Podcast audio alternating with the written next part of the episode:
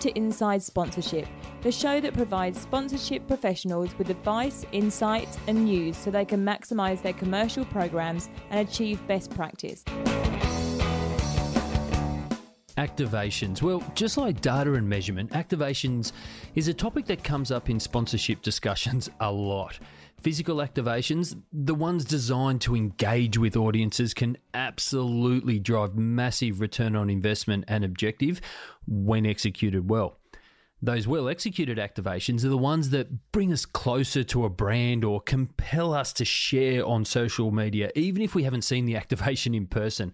They border, well, they probably just cross over into entertainment, and that's really powerful for engagement and resonating. But on the other hand, we've all seen activations that appear to have just been thrown into a contract, probably because there was some unused space in a precinct and audience are greeted trying to get to their match or event with bored looking staff wearing corporate polos, standing outside a drab looking white tent, handing out flyers and stress balls and stickers. Probably because the rights holder rang the sponsor a fortnight before and asked, So, what are you doing for the activation for the event?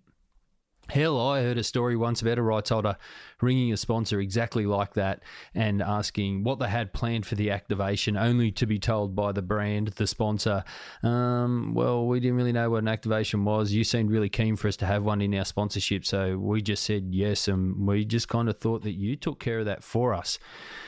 Outrageous. But lucky for you, listeners, a man who has planned and executed some amazing activations is Rick Conti from Make.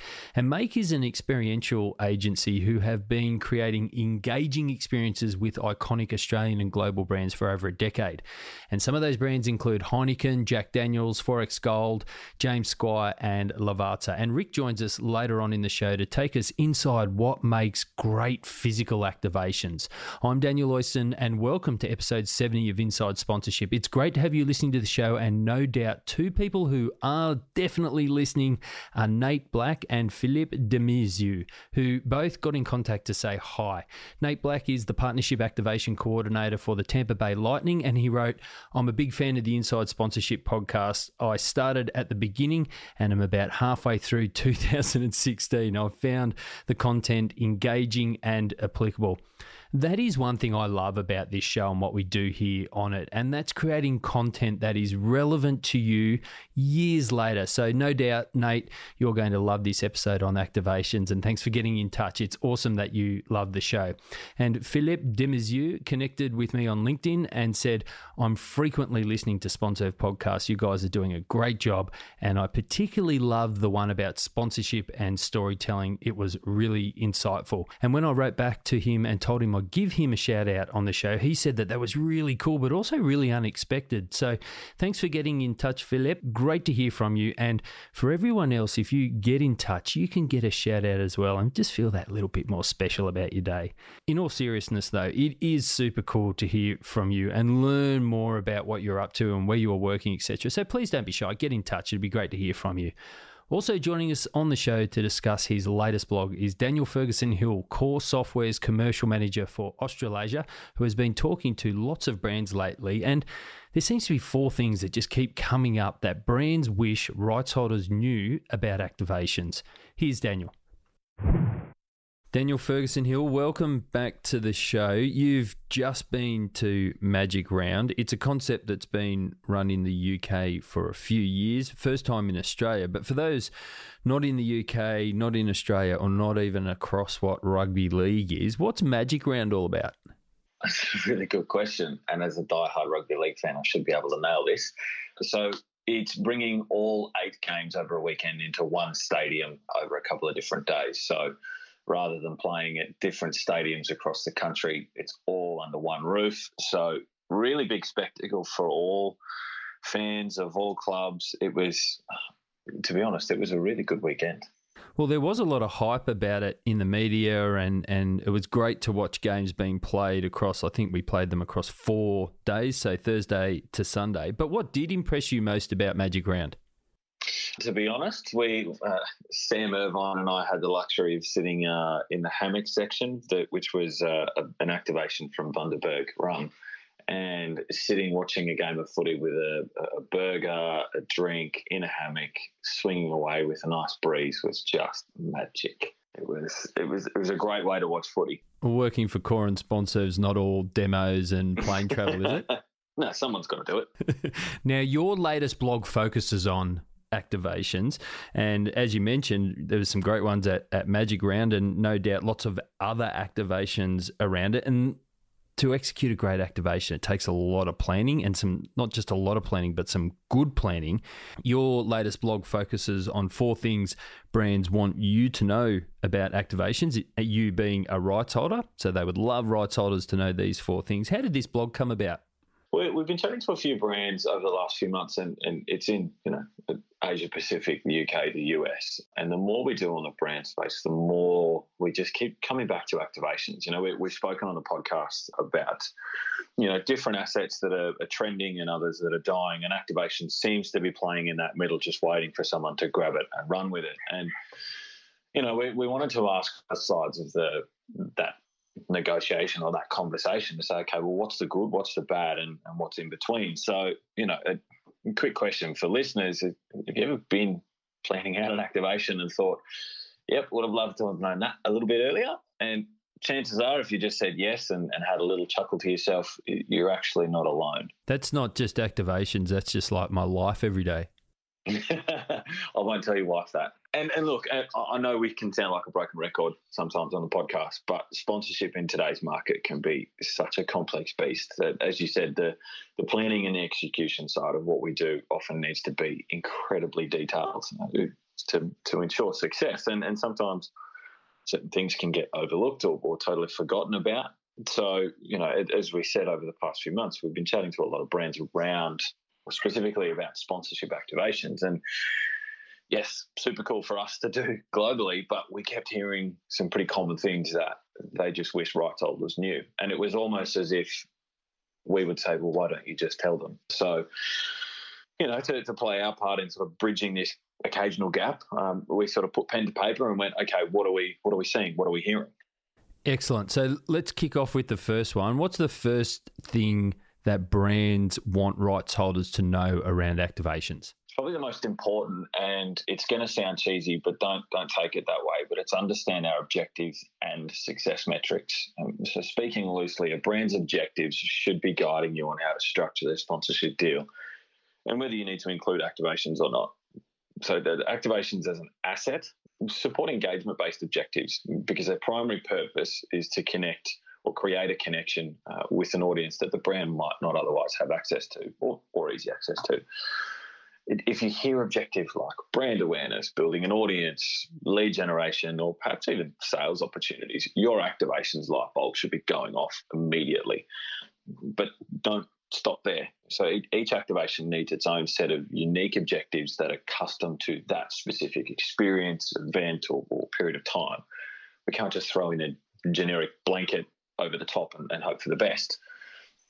Instead, we need to go a step further and, and, build in a number of success metrics behind each objective. And, and with that said, we get it. Sometimes it can be pretty hard to truly uncover what the brand really wants to achieve with the activations. So, in those cases, you'll need to use some calibrated questions like how does this fit into your overall, uh, sorry, how does this fit into what your overall objectives are? What happens if people don't engage with you? Or even what are we trying to achieve here? So, you know, understanding these unique objectives and, and marrying them with the right success metrics will really allow you to just breeze through the other phases of planning and execution.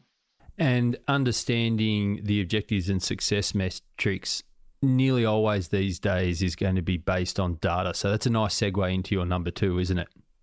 that was very good. Well played. Absolutely right. It's number two was use more data.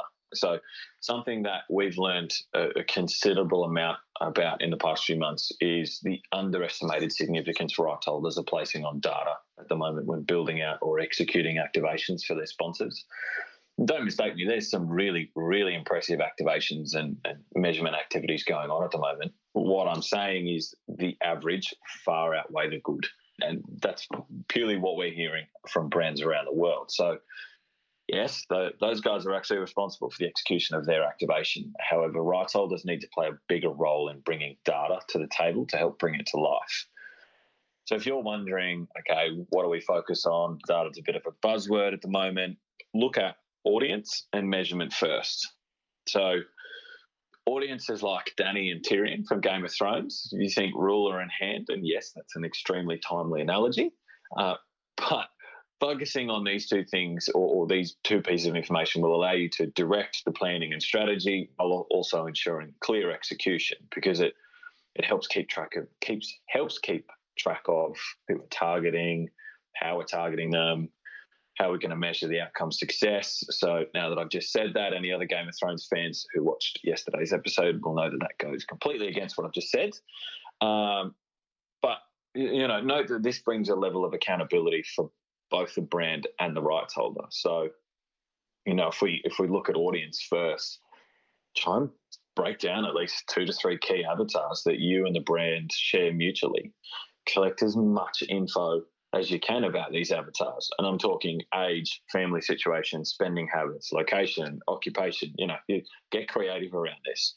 As you, this is going to help both of you shape what, when, and where the activation can take place. And the second part of that measurement. So, you know, as, as mentioned just before, be sure to set some really clear and concise objectives for each activation. Work out what success actually looks like and document it it's important to be honest uh, about the outcomes. If it's good, great. If it's bad, don't cover it up. So we understand the brand's objectives and success metrics, and we've used data really well. Do the brands just turn around and then say, cool, just give us that white marquee out the front? Again, you, are absolutely nailing these uh, segues into each point. So number three was we don't just want the white marquee out the front. Oh. And, Apologies in advance for all the companies who actually manufacture these. However, please stop making activations at that you know the square white tent out the front of an event or a stadium. We see so many well thought out, creative, engaging activations happening all around the world. And then we see that white tent with some cheesy signage, some casual stuff, and a, a sign up form on an iPad that people just screen and walk past activations in today's industry are more like branded engagement experiences. The best activations we see are often those where a brand is able to fully immerse itself into the rights holder for a specific period of time or at the event. And you know, to be honest, good activations don't have to break the bank. Um, they most certainly don't have to be something physical. Whilst you know, an on-site interaction, PR, or hospitality, and even direct marketing are really popular choices in activation spend 98% of sponsorship professionals will also use digital or social media as an activation or a leverage method. And reason being is, is digital often provides a really cost effective solution to building out anything too grand or labor intensive. So, you know, think Snapchat lenses, live Facebook competitions, or perhaps even a post event campaign. So the first one was understand our objectives and success metrics, and we've then, secondly, used more data to, to help shape it. We've sidestepped the boring old white marquee and we're off to the races with another activation. Is a rights holder's job done then? And they just pointing them in the right direction? We've covered off those three things. Good luck. No, and, and look, the, the fourth point that we're, we're about to chat about is probably the most important. And this is what kept coming up with every brand. And every brand you speak to, doesn't matter where you are in the world, it's the planning versus execution. So once this brand signs off on a deal, they've got to justify and do everything internally as well. They want rights holders to help them with this battle. This is where too many rights holders at the moment leave the table and leave the brand completely stranded. Activations need to fit into the overall sponsorship strategy and, and often require the rights holder or, or their input for it to be successful. So, yes, sponsorship managers can service adequately and occasionally throw out ideas on some butcher's paper on what to do. Uh, however, it's how they're able to turn those ideas into reality that matters the most. So if you're in a WIP meeting, don't stand there and jot things on a whiteboard or you know say what do you want to do actually start breaking things down with them planning is all about building a roadmap from concept creation to execution that's why a lot of agencies are involved with sort of brands activation spend and sort of their broader strategy. Book out a meeting room, go and grab some coffee, and start to flesh out things like logistics, budget, infrastructure, people, just general feasibility. A brand may leave a rights holder if all they're doing is planning. They are never, ever going to leave you if you're able to plan and then execute well as well. Daniel Ferguson Hill, thanks for chatting. Because rumour has it you're still in that Bundaberg hammock up at Magic Round, despite it finishing about three days ago. So well done for sounding coherent throughout. But any plans to leave the hammock and do some some travel that people should know about if they want to catch up with you? Yeah, we're actually uh, a bit of a personal announcement that we're actually making the move from Sydney to Melbourne next week, actually. So, anyone who is in Melbourne and open for lunch or coffee, uh, it'd be great to, to pick your brain on how I can survive all four seasons in one day. Outstanding. And listeners, if you want to read through Daniel's advice in slow time, just head along to the blog at koresoftware.com where you'll find all the details. Safe travels. Thanks, mate.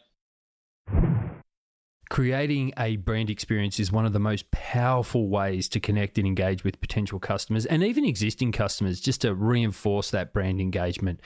Brands who consistently deliver these positive experiences to fans, event goers, and customers will benefit immensely. Make is an experiential agency who have been creating engaging experiences with iconic Australian and global brands for over a decade. And some of those brands include Heineken, Jack Daniels, XXXX Gold, James Squire, and Lavazza. And a key to their success is being able to identify what makes audiences tick where their passion points are and what is actually relevant to them. They believe for brands executing physical activations, it's more than what you say, it's how you make people feel. Rick Conti is a co founder and the managing director at Make, and he joins us now on the show to take us inside physical activations. Here's Rick. Rick, welcome to the show. We are going to talk about activating sponsorships, and we always start the podcast with a fun icebreaker question. So, yours is, and I know this is going to be a tough one, but if Rick Conti was a brand, and let's say that brand wanted to engage the market and get them to know the Rick Conti story and brand a bit better, what rights holder, and it can be any rights holder in the world, would you pick to sponsor, and what assets are you going to ask them for so that you can use them, and how would you use them to activate? the Rick Conti brand would be a uh, probably be a coffee brand to be honest, and I'd target it at musicians with uh, with my kind of audio background. The angle would be how coffee helps you be more creative. So I'd uh, I'd go out try and sponsor as many global music festivals as possible, kind of obtain the rights to activate and um, as much IP as I could get, and set up a mobile studio at each of those uh, events, and then run a national songwriting competition which is streamed live. So I thought I thought that's right up my alley. Excellent. That's an outstanding answer. That sounds like it would be a great activation. But let's talk about a real one. What is an activation that you've seen somebody else execute that has really impressed you? Uh, yeah, probably a little bit biased to this one, but the um, the XXXX Gold Retreat, which I, I played a small part of uh, bringing to life back in the heyday, the uh, XXXX Gold sponsorship with the V8 supercars. So um, they invested quite heavily in this multi-level B double semi-trailer pub, which kind of followed the uh, the V8 supercars around Australia, and um, it was just this phenomenal physical footprint that um, pretty much just wowed V8 fans. So I think that one would have to be right up there with the physical activations that I've seen live. Um, I actually snuck back into a V8 round a couple of years after and um, done a little bit of vox pop, a little bit of research for a pitch um, an agency was working on, and it was roughly 20% of the answers I got. I think it was, what's your favorite part of the V8 supercars? And um, 20% of the answers was the 4X Gold Retreat. So I was pretty gobsmacked, to be honest. And it's probably something that goes into making a great activation that it has such an impression on people and people still talk about it long after it's actually happened. That's right, and it really did. It really left a, a solid imprint on, on these fans. So, um, yeah, it was really good to see. Now, you are a co founder and managing director at Make, which is coming up on its fifth birthday, I believe. Tell us about Make and why you decided to start an agency. So, Make, first and foremost, is a brand experience agency. And what we really specialize in is connecting brands with audiences through the power of brand activation. So, a large part of that is sponsorship activation, and a big part of our client base, FMCG brands although we do do quite a lot of work with um, outside of that category as well. We really focus on trying to help brands maximize their sponsorship investment uh, through leverage. because obviously the better the brands do through those sponsorship investments, the more work we get. So, from a capability and service standpoint, we originally started the business it was quite heavily focused on the execution side of things. So uh, a lot of project management and, and, event management and stuff like that. And we kind of realized early on that to provide end to end services for our clients, we really needed to develop out the strategic and creative design services. So currently, um, I feel like we're quite specialized in that area from an activation vertical. Our creative design side of things is very strong. And then obviously, from an execution standpoint, we still um, provide some end-to-end services around event management and project management, things like that. We also, which was quite unique to our business, had an in-house manufacturing arm, which a lot of agencies don't. So we spun that off last July, actually, and now that's uh, been rebranded to the Build Lab. So uh, it's pretty much a you know a specialized um, design and fabrication facility that creates all the activation assets that we generally pitch in. So it, it produces, you know, shipping container bars. Um, it's got its own large format printers and things like that. So we've really tried to design this little creative production house that can um, bring all these projects to life. Because generally we struggle with the lead times and budgets and things like that. So so it's really helped us in that sense. So um, so that's a bit about the business. Why I decided to start an agency. I originally started out as a sound engineer back in my early 20s. I've always had a passion for entertainment and events.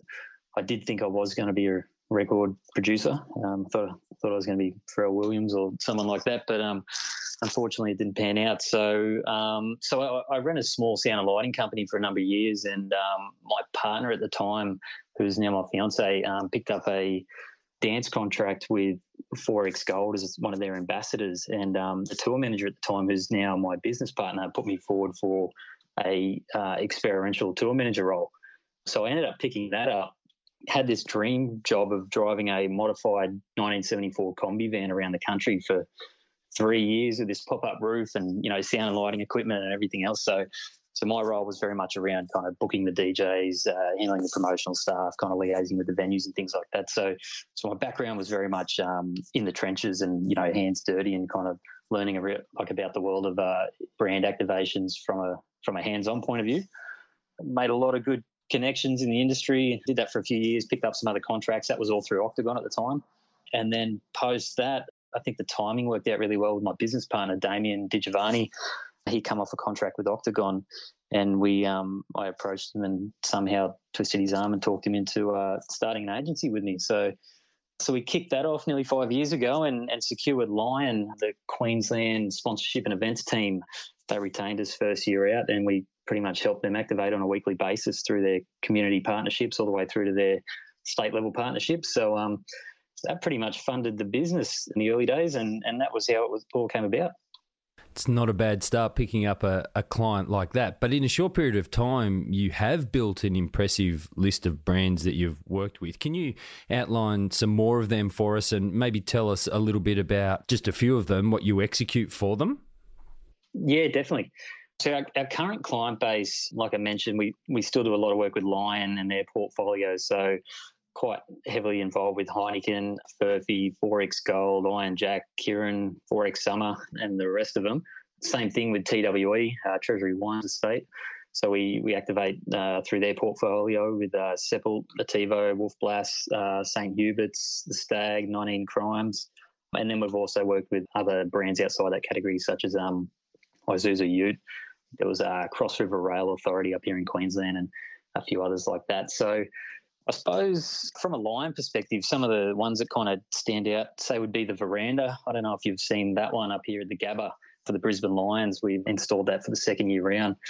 So that was a partnership between Heineken, Brisbane Lions, and Hyundai were involved as well. So that was a bit of a uh, three-way activation there, which was great. So pretty much the Lions wanted to build a pretty much an awesome viewing deck, kind of like a VIP viewing deck, best seats in house style activation, but it was ticketed. So from a scope perspective, they come to us with a, a pretty pretty stock standard brief. We turn that into some conceptual 3D drawings, and then kind of saw that project all the way through from project management. Uh, the build lab handled all the production, the installation, and everything else, and then we have a minor role in, in activating that each week with some hosts and promotional staff and things like that. So, So that one's been quite a standout for us. I think it was partially funded through the AFL as well, which is great. So um, they, they're pretty happy to see that one come come around again for a second year. And then, like I mentioned, we're quite heavily involved with the uh, Lion Queensland sponsorship and events team up here. So we pretty much work across their whole portfolio of, of partnerships. So everything from the Gold Coast Titans to the Brisbane Racing Club, Gold Coast Turf Club, Hamilton Island Race Week. What else is there? Yeah, Brisbane Lions, Broncos, things like that, and all the way through to the pinnacle events of, say, the uh, the State of Origin. So, a big one we do around the State of Origin is for 12 hours once a year. They'll shut the 4X brewery down. We'll clear out the keg room and set it up for a VIP two and a half hour pre-game experience and turn the keg room into a um, pretty much a invite only. It's for their key customers and things like that. But uh, it's just a large large scale activation for their for their customers really. So um, but it's this money can't buy experience, which is which is fantastic to um, to do each year. So I think we've got that one coming up again this year. So from a scope perspective, once again, it's uh, a bit of strategy at the the front end, the creative direction, design, full event management, staffing, production of assets, and a big one, obviously, working in the brewery is uh, the risk management. So a lot of risk mitigation there. So making sure no one gets run over by a forklift or uh, a wall of kegs doesn't come crashing down. So touch wood. I'm wondering whether one of the biggest risks of running an event there is making sure that everybody actually leaves on time. Now, Rick, from your work so far, is it the deck? Is it the V8 4X Supercars retreat or is it that VIP room? Which one of those are you most proud of, or is it is it another one you can throw out there? From running businesses since I was quite young, I think I think Make as a whole is probably there was no particular event that I could or activation that I could really think of, but I think just the business as a whole, as you mentioned, you know, we're five years old now, and just being able to build a team that can work autonomously and bring to life activations for not only like nationally recognised but globally recognised brands at some of Australia's largest events is um it's probably what makes me proudest. So I think that's a really big one for me.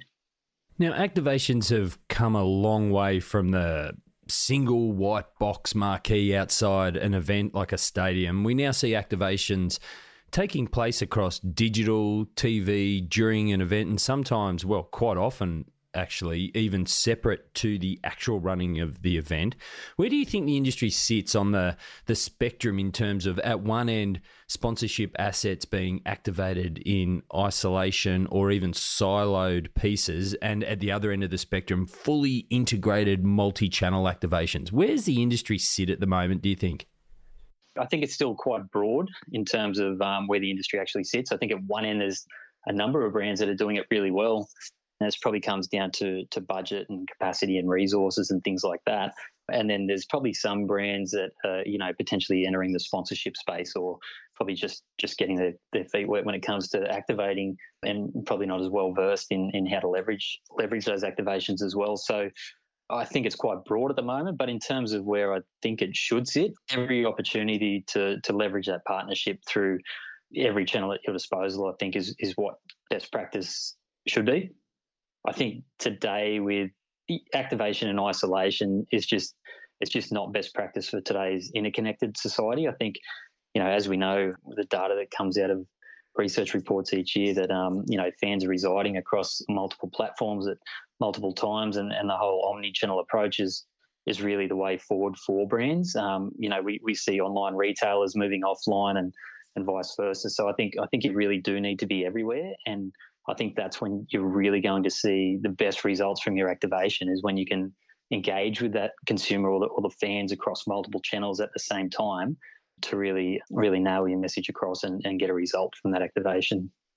I think perception is reality. We had a discussion around this the other day. So, you know, strategic investment into certain channels to really achieve that bigger than you really are kind of perception is um, is quite important as well. So I was going to ask if activations are more successful when a brand uses an agency, but I think you might be a bit biased there uh, if we consider budget. But instead, if we consider a rights holder and a brand sitting down to talk activation, what gaps do you see that an agency fills in that process or that situation?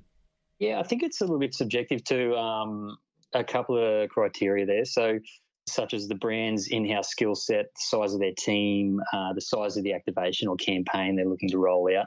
For example, I don't think any brand team would be insane enough to, you know, invest multi, like millions of dollars into a tier one activation without any support. So some of the holes I think an agency really feels is uh, first one off the cab off the rank is risk mitigation. Um, so not only from a OH&S point of view, like obviously there's a lot of things that can go wrong in the in the physical world, and when you're you're setting up some of these activations with unique infrastructure that potentially has never been used before, um, there's quite a bit of risk around that. So so I think the right skill set, um, the right knowledge and know-how how to how to activate those assets is quite key. The legal perspective around terms and conditions and competitions and waivers and things like that, uh, I think is another big one. But I think the biggest one is is the activation success. So what what's the risk?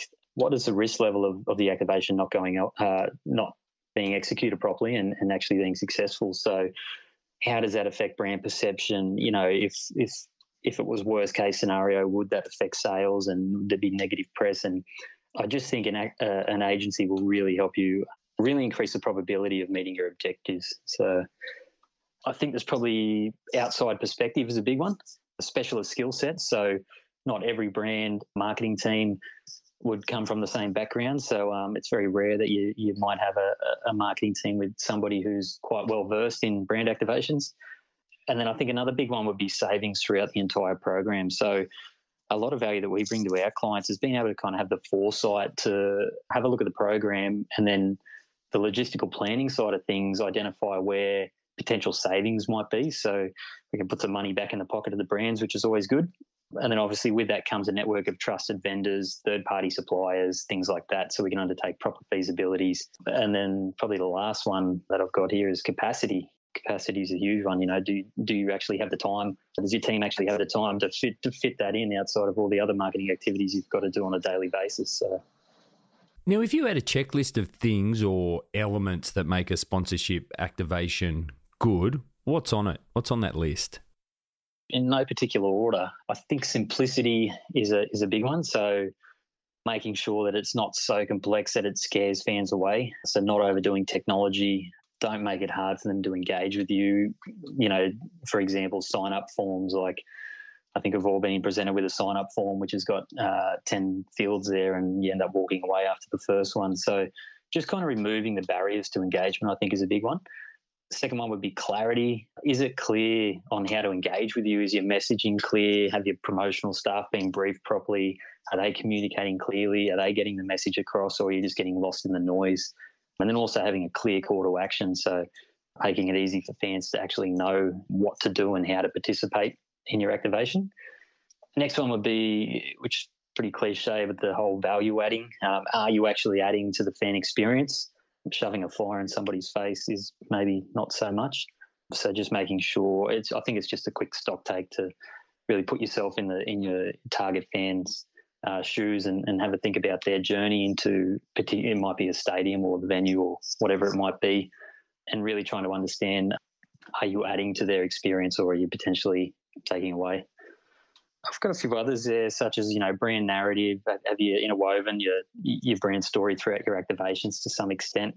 Are you rewarding or enticing fans to engage with you, and what will they get in return if they if they do? A big one is differentiation. So really understanding what other sponsor activities might be happening in that particular precinct uh, where you're located, whether it be on the field or digital activations on the big screen or whatever else it may be, but just really understanding what else is going on and, and making sure you've got some point of differentiation there. You know, we've all been to the footy and seen four pass the ball games in the same 20 metre kind of area. So, um, so yeah, I think that's a big one. Yeah, I'd agree. I'd never considered that that looking at other activations around you not only makes you stand out, but may even just attract more people to your activation. That's it. You, you don't want to have to compete like I mentioned with the pass the ball game, like you know the better pass the ball game is going to win, or the one with the, the most signage and the most dressed up site. So you don't want to have to compete on that level. You you want some form of differentiation there. So, and it, it's not always easy to get that information off the rights holders either, because a lot of these activations, as we know, do come to light last minute a lot of the time. So, so they, they probably don't know as much as as much as you want to know. So, um, but anyway, yeah, one to consider.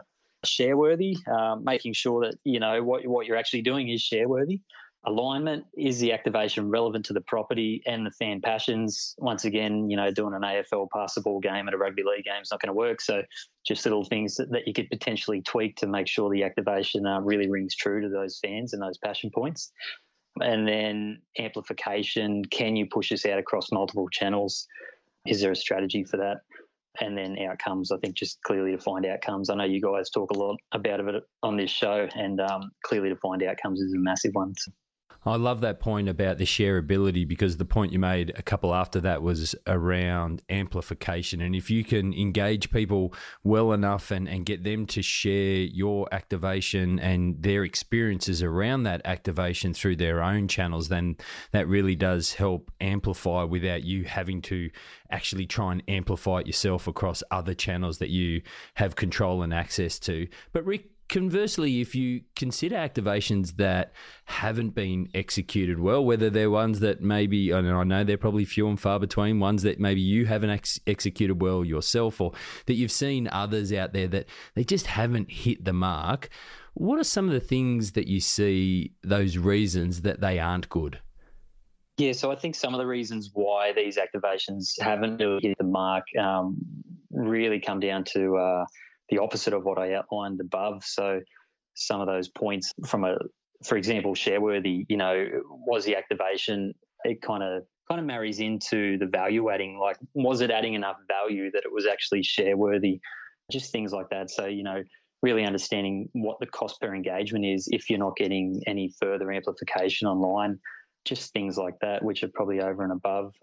I think the outcomes one is a is a really big one. So really not having the clearly defined outcomes, which is a conversation we have quite a lot with brands. And sometimes it's the activation is just the result of the partnership. So there mightn't be too much strategy involved with bringing it to life. It may just be generic brand awareness. So um, so they become quite bland when when there's no real strategy behind that. So it's always quite hard to execute. So yeah, so there's pro- probably without recapping back through all the points, um, it, it really is probably the opposite of what was outlined up there. Let's say we have a sponsorship manager wanting to create an activation for a sponsor, a brand. What are those core basics that they need to address first? Does it really start with objectives or is there something that comes before that? I think it really depends on the stage of the partnership or the relationship. So, how well they actually know each other. But for some of the core basics, um, you know, the fundamentals for me would be really understanding the brand, you know, so the brand story, the core values, history of the brand, and then diving a little bit deeper into potentially what have been some of their past sponsorships, their past sponsorship activations, what are their current above the line activities, what ambassadors do they utilize, anything to really give you some insight as to how, where, and when they talk to their audience. So at least if you're going to present an idea that, that potentially might be a little bit left field, at least you understand where their current baseline is and you can justify why your idea or ideas might be sitting outside of that. So I think that's probably probably the core fundamentals there. And then diving into obviously their objectives, you know, if it's a little bit further on in the relationship, obviously um, you probably have some insights around those. So so really shaping out an activation based around those objectives would be paramount. Another big one would be probably really identifying their target audience, but uh, identifying how they interact and engage with your brand and where they predominantly reside. Is it online or offline from an engagement perspective? So, for example, if it's a brand trying to target younger demographics, you know, you're probably better off suited to trying to put forward a digital activation or something that's um, across multiple channels as opposed to an isolated activation in the precinct and then budget. If you know how much money they've got to spend, that's always great. So. I found it interesting that you spoke about understanding the core values of the brand. We know that that best practice is when we're trying to secure a new sponsor to spend a lot of time doing that research and understanding the core values of the brand and, and a lot of those things that you spoke about. So in that situation, I would imagine a lot of people are sitting down and validating what they already know, maybe checking in that it's still correct. From your perspective, if I gave you a brand that you didn't really know that well yourself and said, okay, I want you to go away and research and understand the, the core values of the brand, how do you do that?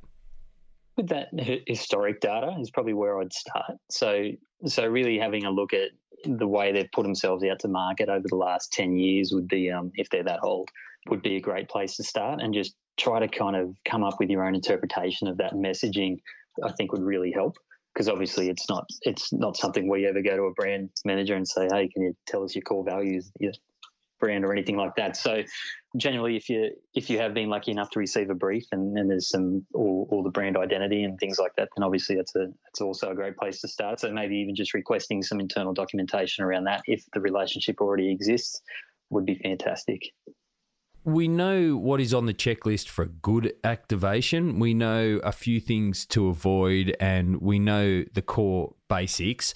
What are some of the biggest challenges you found when building and executing an activation moving forward from those things? Lead times and budget. I'd have to start with those, especially from an execution standpoint. So, small budget, high expectations is always a challenge. I don't know if you've seen the project management triangle where it's got quality, time, and cost, and you know it's always a trade off between one of one of the three. So, so always dealing with that, I think I think is a big one. Just just managing um, client expectations around that stuff.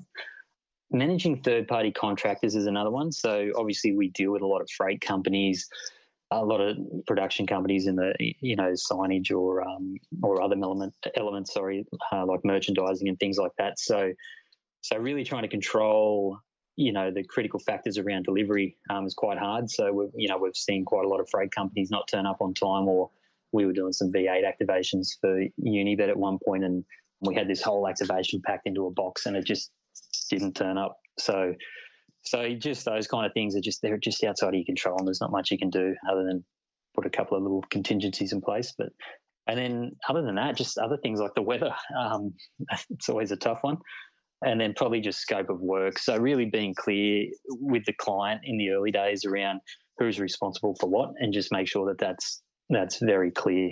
So then everything rocks up on time at the event, and um, everyone knows what they're doing. You've spoken about lead times a few times throughout this chat. It sounds as though it's something that, that probably keeps you and the team up at night a little bit.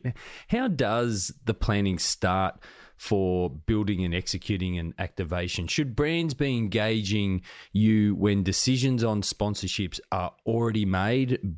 Should they be doing it before assets or rights are even agreed? Or are you there from the start and advising with the knowledge of their objectives and budgets?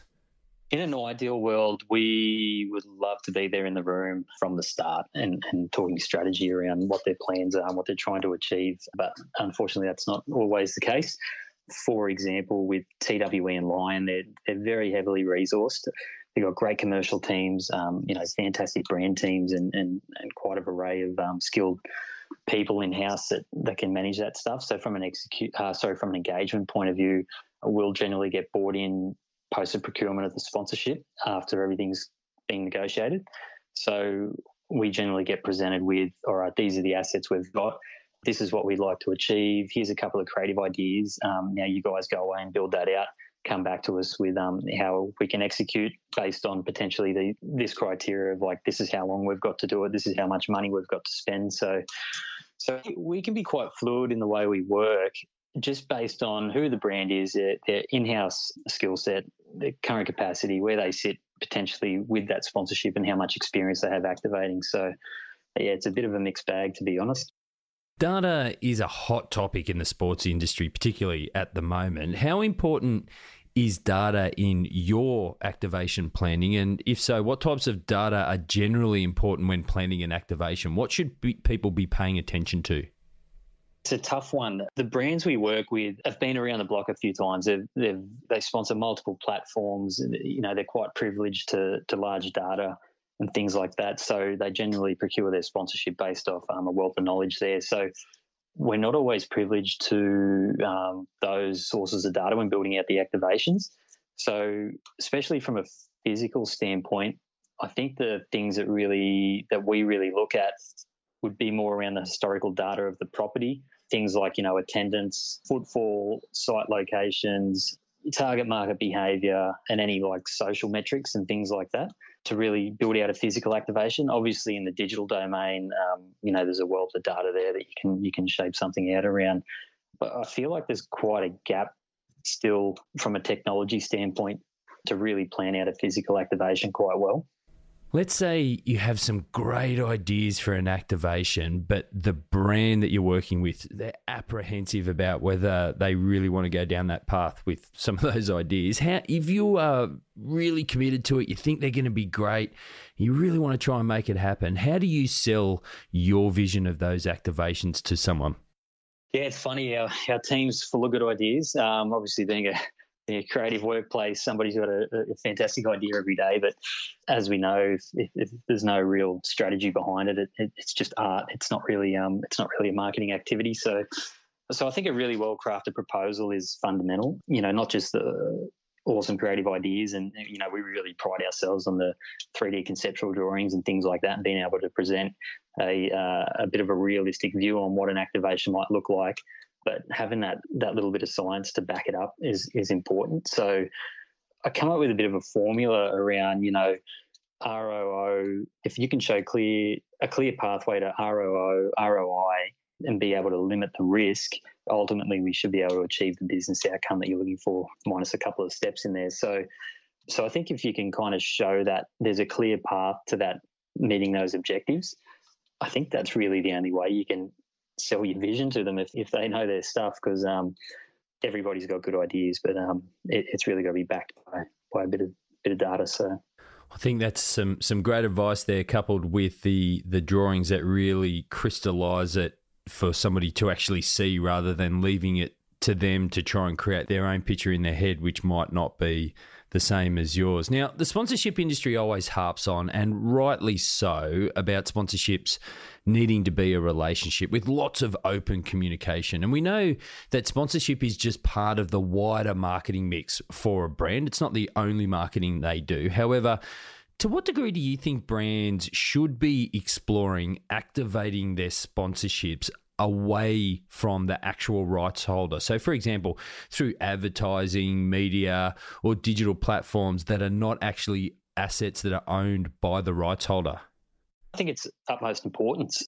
I think it's very critical that brands start to look at it from that perspective. So, we do, like, even back in 2008, 2009, when we were activating for XXXX Gold with those V8 sponsorships, I just remember they the amount of touch points they had not only at the event, but you know, they're above the line, all their digital channels, their on pack promotions, their on premise and off premise activations, everything was tied in around that partnership. Obviously, it was quite an investment, but I think that's, you know, they they literally become the number one selling beer in Australia. And, and from my perspective, it was quite easy to see why, because they literally hit their fan base or their target audience um, through a multitude of channels, not only isolated in that platform, or the, um, that property, but through their own uh, network and their own channels that um, that they own. So I think it's very important. Um, it's back to that kind of omni-channel approach, I think, which is becoming more prevalent, and just that amplification model. You know, if if you can amplify that partnership, you, are going to hit a fan base much broader. You know, you can you can tap into. Let's just say a brand's going to sponsor an NRL team, might be here on the Gold Coast Titans. If they can amplify that through if they're a national brand and they can amplify that through their other channels, they can potentially hit NRL fans outside of that. So I, I think it's I think it's very important. Technologies such as augmented and virtual reality are starting to play much more of a role in how we develop and execute activations. Where do brands start? Because it's such a big space. It looks expensive. It looks like it takes a lot of time. It looks like a lot of hard work. So, where do brands start if they want to explore introducing either that sort of technology into their sponsorship or not? Suggest hiring an agency would be a good place to start. I think just just a bit of due diligence. So, you know, just generally informing yourself on on the technology you know case studies just researching what's what's been working in the market what's relevant to to your brand or the potential property that you're sponsoring or or at least the target audience. And from there potentially identifying those suppliers and, and having a look at what their capabilities are and and what they offer to the market. So I think just a bit of a, a general due diligence is, is is very important. It's a tough one because it's like I love technology and it, it's such a great one but um you know, if it's done well, it's absolutely amazing. But if it's just off the mark a little bit, it just becomes a flop. And that's the thing. It's like, could those dollars be spent elsewhere if not planned and executed properly? So one that we've seen that's worked quite well is uh, 19 Crimes. We've been um, doing a bit of work with those guys with some off-premise activations, but they build out. I don't know if you've seen the augmented reality app where you walk into the uh, bottle shop and hold it over their label and the label starts talking to you and all this kind of stuff. So they rolled that one out globally, which is unreal. But now we've been able to leverage off that on this recent activation downstream via these off-premise activations. So, you know, we've got a, a pretty cool little uh, setup in the Dan Murphy's and BWS stores um, where they can take their photo and things like that. But been able to leverage off that augmented reality um, program getting rolled out. So, so that was a great one. But on the other side of that, we did have a brand that we worked with that came to us fairly late in the piece, um, and they'd already invested in, I think it was oh, around 60 or 70K into this. It was an augmented reality platform, but it was pre setting objectives and really understanding how they were going to engage with fans and things like that. So, so it was kind of done in reverse. And unfortunately, the technology was a little bit clunky. We had some issues with the execution there was a number of uh, small little issues which added up to the activation not actually being successful. So instead of um, rolling out, you know, this seventy thousand dollar capital investment across a number of years, I think it only was activated three times. And um, the other part that they didn't really take into account was the cost to actually activate it at each event. So to, to move that kit around and have the right staff there and potentially problem solve some of those technology issues. Um, yeah, it, it, really caught up with them, and, and unfortunately, it did get pulled. I think that's some great advice around looking at some of the things other people are doing in that space and, and any space, to be honest, and working through those and looking at them, but then really making a decision on whether it's the right thing for you and your activation. Because, as you rightly said, if you don't get it right, it can just be a flop. It's a waste of time, it's a waste of money, it's a waste of an opportunity. But sometimes, and unfortunately, we do see brands getting ridiculed when they don't execute well on things. So I think that's some some great advice. Rik, at a sporting event, we'll often see millennials, baby boomers, Gen X, whatever other labels we're giving different generations at the moment. We see a wide audience at sporting events. Is it actually possible to create an activation that caters to a wide audience, or are brands really better served going going niche or even multiple niches? I feel that either strategy can be as effective if executed well. Obviously, you've got to have the right creative idea and, and understand your target audience to appeal to them. But it may once again come down to limited budgets and, and, and resources and things like that. Fantastic if you can if you can hit multiple niches with um in with multiple different angles and, and different activations, and that's great. But um, if, if you can't afford to do that, then uh, yeah, I think you can cleverly shape an activation that could target a broader audience maybe one way to look at it is potentially activating the different assets. So potentially activating digital assets to you know target that youth audience and potentially a, a more physical or a um, yeah more physical activation in stadium or in the precinct and things like that to target um you know your your baby boomers or your Gen X. So, um, but I, I, suppose that's where data really comes into play and, and, being able to understand off the rights holder where that target audience kind of resides and how they engage with the property. I think is really important. So I think some of the events, um, like for example, some of the bigger bigger events where they've got kids zones and things like that. Um, you know, even the Melbourne Cup with the birdcage. You know, there's there's certain areas within those larger events that you can specifically target a niche audience based on who will be attending those certain areas. So so yeah, I, I think it can be um, either way can be just as effective. I think the million dollar question, pardon the pun, is that spending on activations largely comes out of a leverage budget. How do brands know how much to spend on an activation? We've all heard the the formulas from way back when it was one to one and things like that, and, and we know that actually doesn't happen. So I think I think Daniel Ferguson Hill touched on it really well in one of your previous episodes. Um, was talking to my partners about it, you know, promotional based objectives versus engagement based objectives. I thought there were some great insights around that. Um, you know, if, if you're looking for brand awareness and adoration and things like that, then more money in the deal, um, I think is what he mentioned, you know, obtain those IP rights and things like that, as opposed to, you know, the engagement based objectives, more money goes into leveraging it. So, um, a recent example would probably be one that does it really well is Heineken at Formula One. Um, you know, it's always great to see you see their brand plastered all over the track, but at the same time, they've, they've got this 50 50 strategy, I, I, feel, around um, their fan engagement is really quite strong as well. We helped. Um, played a small part in bringing to life the uh, Heineken Village there. Um, it was headed up by Momentum, and we manage a couple of container bar assets for the brand team. So brought that one to life. But they heavily invest in that fan engagement, but they also heavily invest in um, in the uh, brand awareness and, and alignment and things like that. So so yeah, I think it, once again it's gonna it's gonna come down to objectives and um, really really understanding how you want to weight weight that investment based on those objectives. We're going to do an episode soon on experiential activation. We're going to really focus in and only talk about that rather than broader activations like we're talking with you now. So you have set us up well for that. I'm curious, however, whether you think brands should be looking to create their own experiential activations, you know, along the lines of, of Red Bull and Monster, or whether they should still be looking to leverage a rights holder's audience still. Yeah, that's a big one. Um, I think the number number one question would be, you know, is it is it really feasible for for that brand for where they are in their, I suppose, uh, their journey? What is it they're trying to achieve? Um, obviously, Red Bulls, uh, you just cannot compete with that strategy that is just full on, and we've seen that, you know, if, if done right, it, it works really, really well.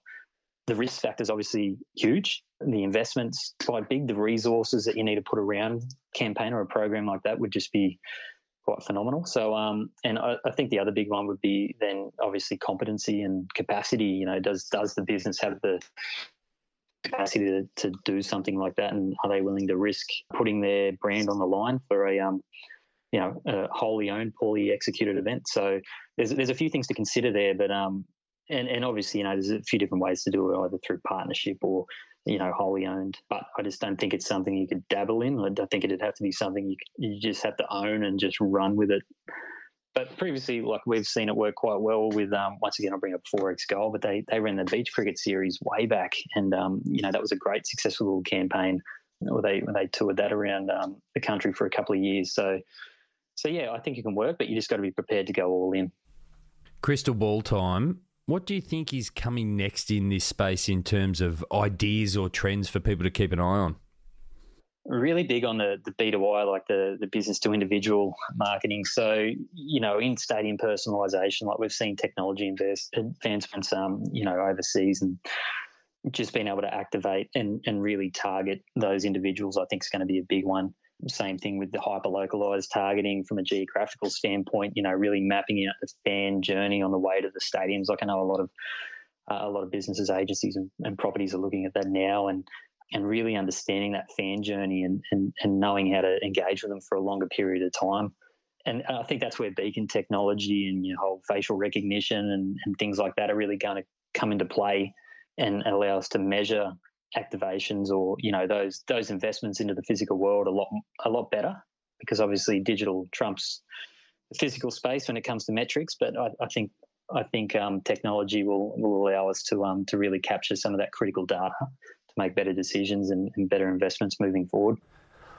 I think that's some great advice again around that mapping the fans' journey towards a stadium or, or, an event and even afterwards as well as marketers.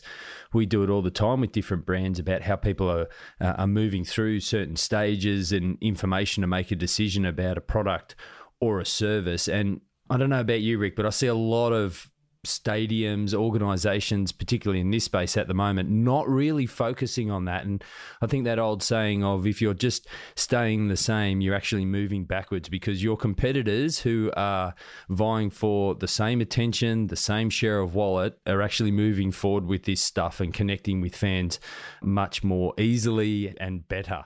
Rik, if people would like to get in contact with you and learn more about activating sponsorships and more about Maake, what can they do? They can contact me direct on Rik, which is just R I K, at maake, M A A K E dot com dot au, or connect with me on LinkedIn. Otherwise, um, just head to the website, uh, all the W's dot maake dot com dot au. Outstanding. Rik Conti, co founder and managing director at Maake, thank you so much for taking us inside sponsorship activation. Appreciate it, Daniel. Thanks very much. Cheers. It is clear that physical activations offer so much when executed well, and not just around the time period of execution or the event. The good ones create lots of great hype, not just during, but after, and if planned well, maybe even before as well. Thanks again to Rik, it was much appreciated, and there was heaps of great insights and advice for you all to make the most out of physical activations, whether you sit on the rights holders side of the fence or the brand side of the fence. If you want to connect with Rik, just search for Rik Conti on LinkedIn. That's Rik R I K and Conti, C O N T I, or head to maake.com.au to learn more about the amazing work that Rik and his team execute. That's a wrap for episode 70 of Inside Sponsorship. I hope you enjoyed the show. And just like Nate and Philip, I love to hear from the listeners and I would love to give you a shout out as well. If you want to connect with me, you can do so on LinkedIn. Just search for Daniel Oyston or drop me an email at daniel at sponserve.net or on Twitter using the handle at sponserve. And if you want to connect with Kore Software's commercial manager for Australasia, Daniel Ferguson Hill. You can catch him on daniel.ferguson at Kore software, K O R E software.com, or search for him on LinkedIn as well. Don't forget you can follow us on Facebook, LinkedIn, Twitter, and Instagram. Just search for Sponserve. Until next time, I'm Daniel Oyston. Thanks for listening to Inside Sponsorship. Thanks for listening to the show.